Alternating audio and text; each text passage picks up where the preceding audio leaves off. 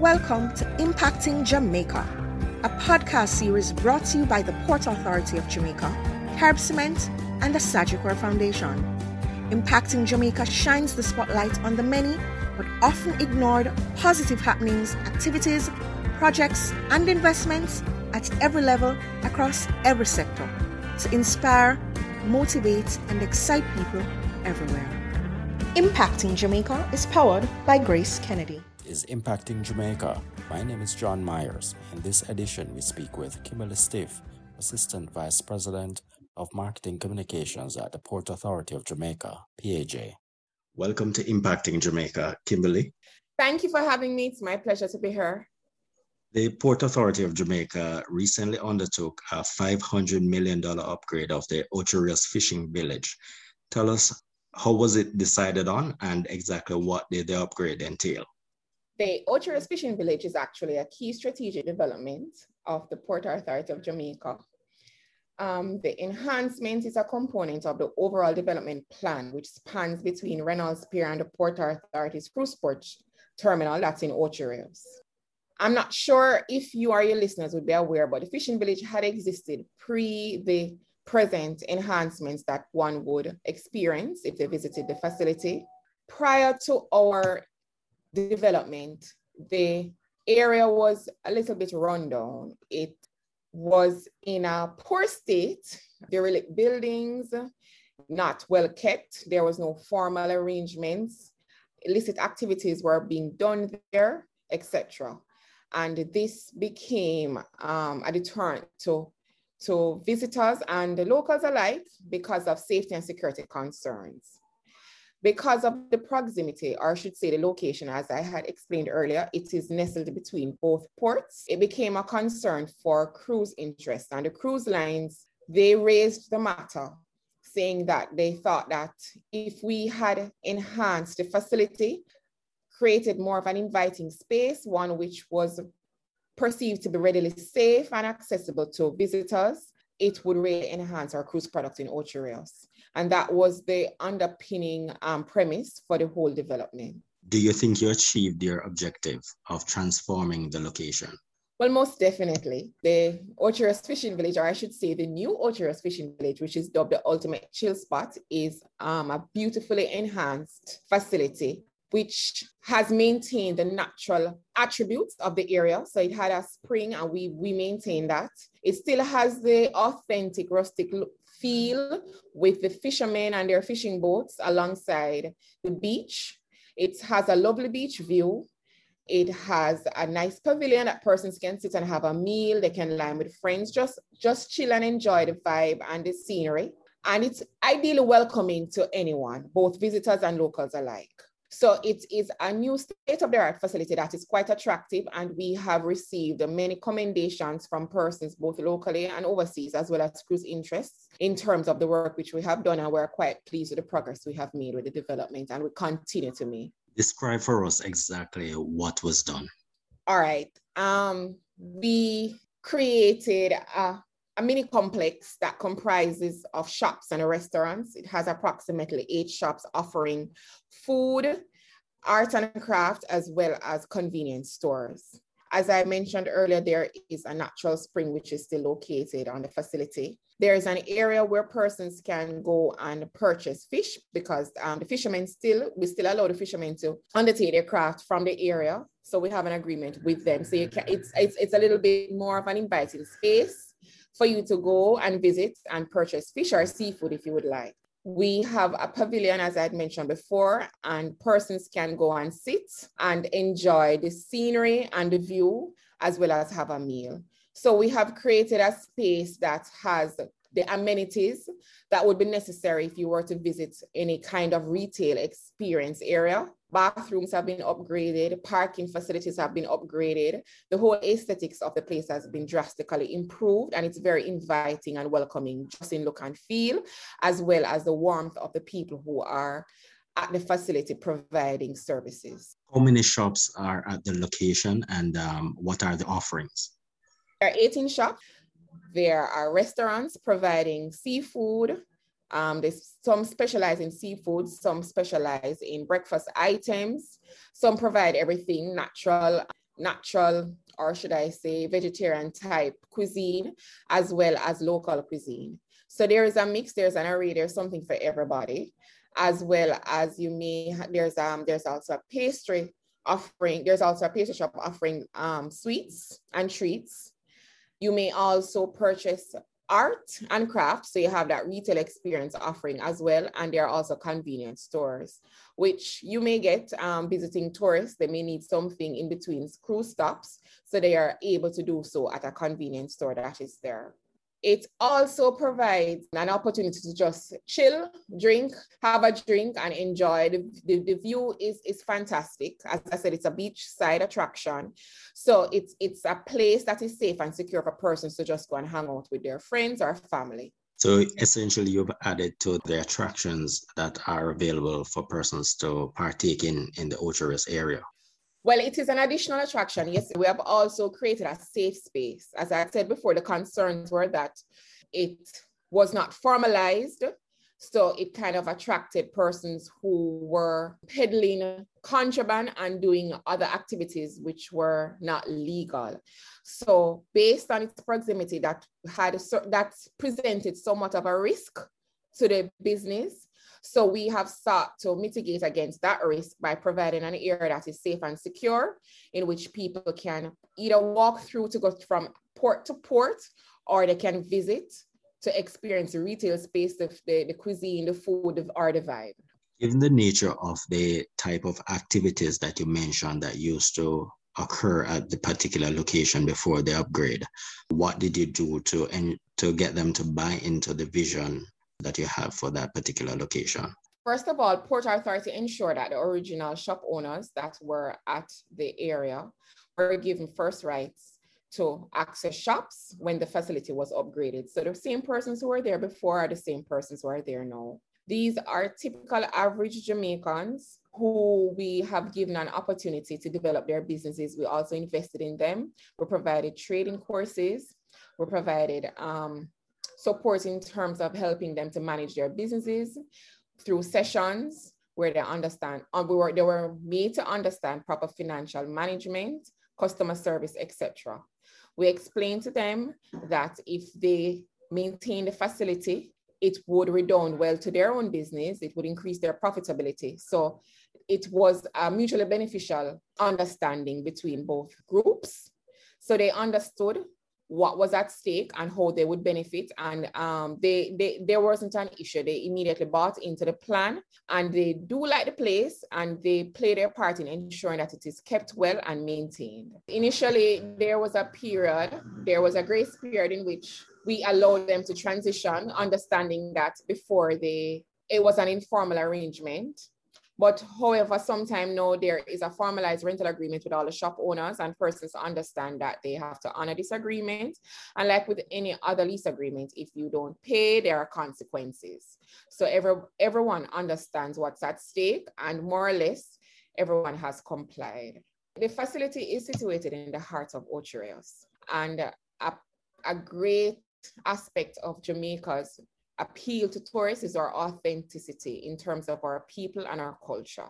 And in order for us to continue or to maintain that appeal, it was important for us to ensure that the community, the persons who are indigenous to the area, were kept, so that they could bring to this facility that kind of vibe, that kind of realness, that kind of cultural experience and melting pot that would be created with them there in the space that tourists want to come and experience. Additionally, the PAJ also sought to strengthen the economic fabric within the community of Ocho Rios. Typically, most of the communities in which we operate, we try to provide some form of improvement and enhancement to the area, so that the community members are able to benefit directly from the developments and the investments that we do make. So it was important for us to ensure that the community persons were able to benefit directly from this development, and not other external investors.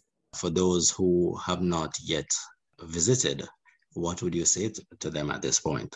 The facility is awesome. It offers the best in seafood. It offers the best in food in general. It offers an idyllic vibe, the best beachside view ever, as well as its ultimate place for you to chill and relax. It's not far from Kingston. It's less than a 40-minute drive.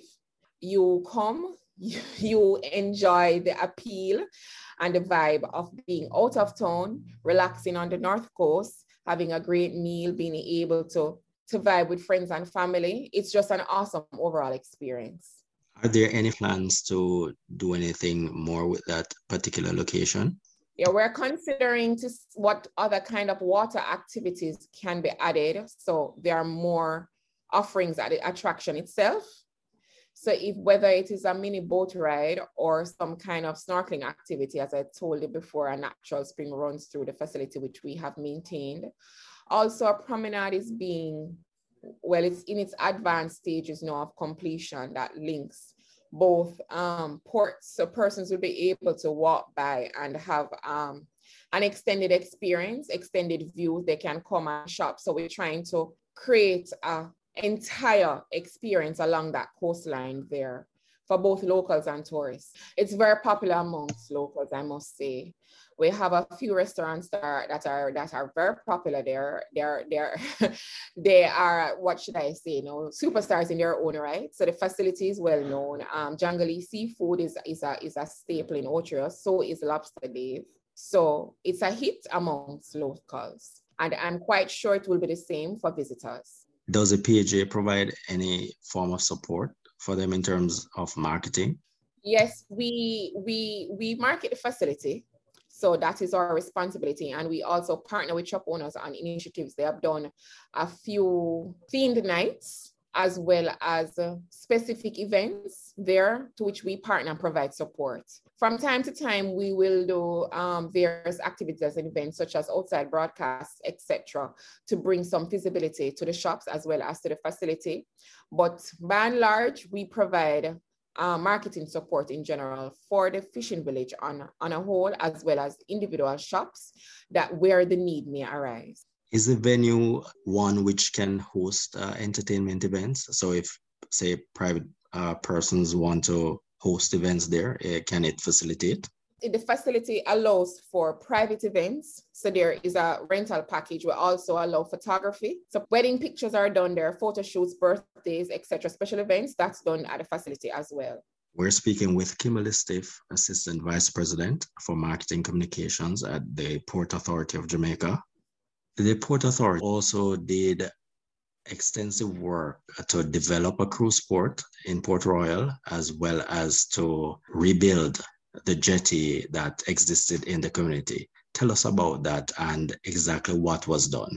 Typically, when we undertake any new development, we try and engage the community before we begin, sensitize them to the nature of the development, listen to their concerns, almost like a knowledge sharing experience to see or highlight any issues they have, how we may assist, and to just let them feel as if they are a part of the whole enhancement of the area in which they live. When we were in the process of developing the Port Royal Cruise Port, we met with a few stakeholder groups, one of which were the fishermen in Port Royal. And they highlighted the fact that the jetty, which is very, very significant in their ability to undertake commercial activities, was in a deplorable state of disrepair. As a result, we had our engineering team make an assessment and an evaluation.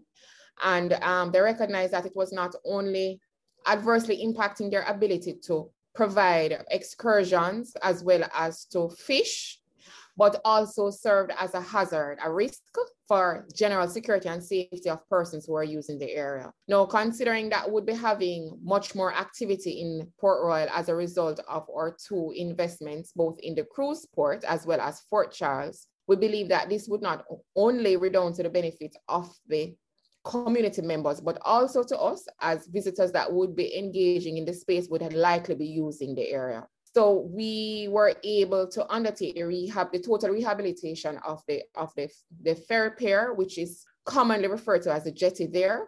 It's from which persons who are going to the Keys or persons who also want to go to meet other yachts or to just facilitate the fishermen moving from place to place, as well as those persons who provide tours and excursion, that's where persons would start. That's where they would embark to start their journey.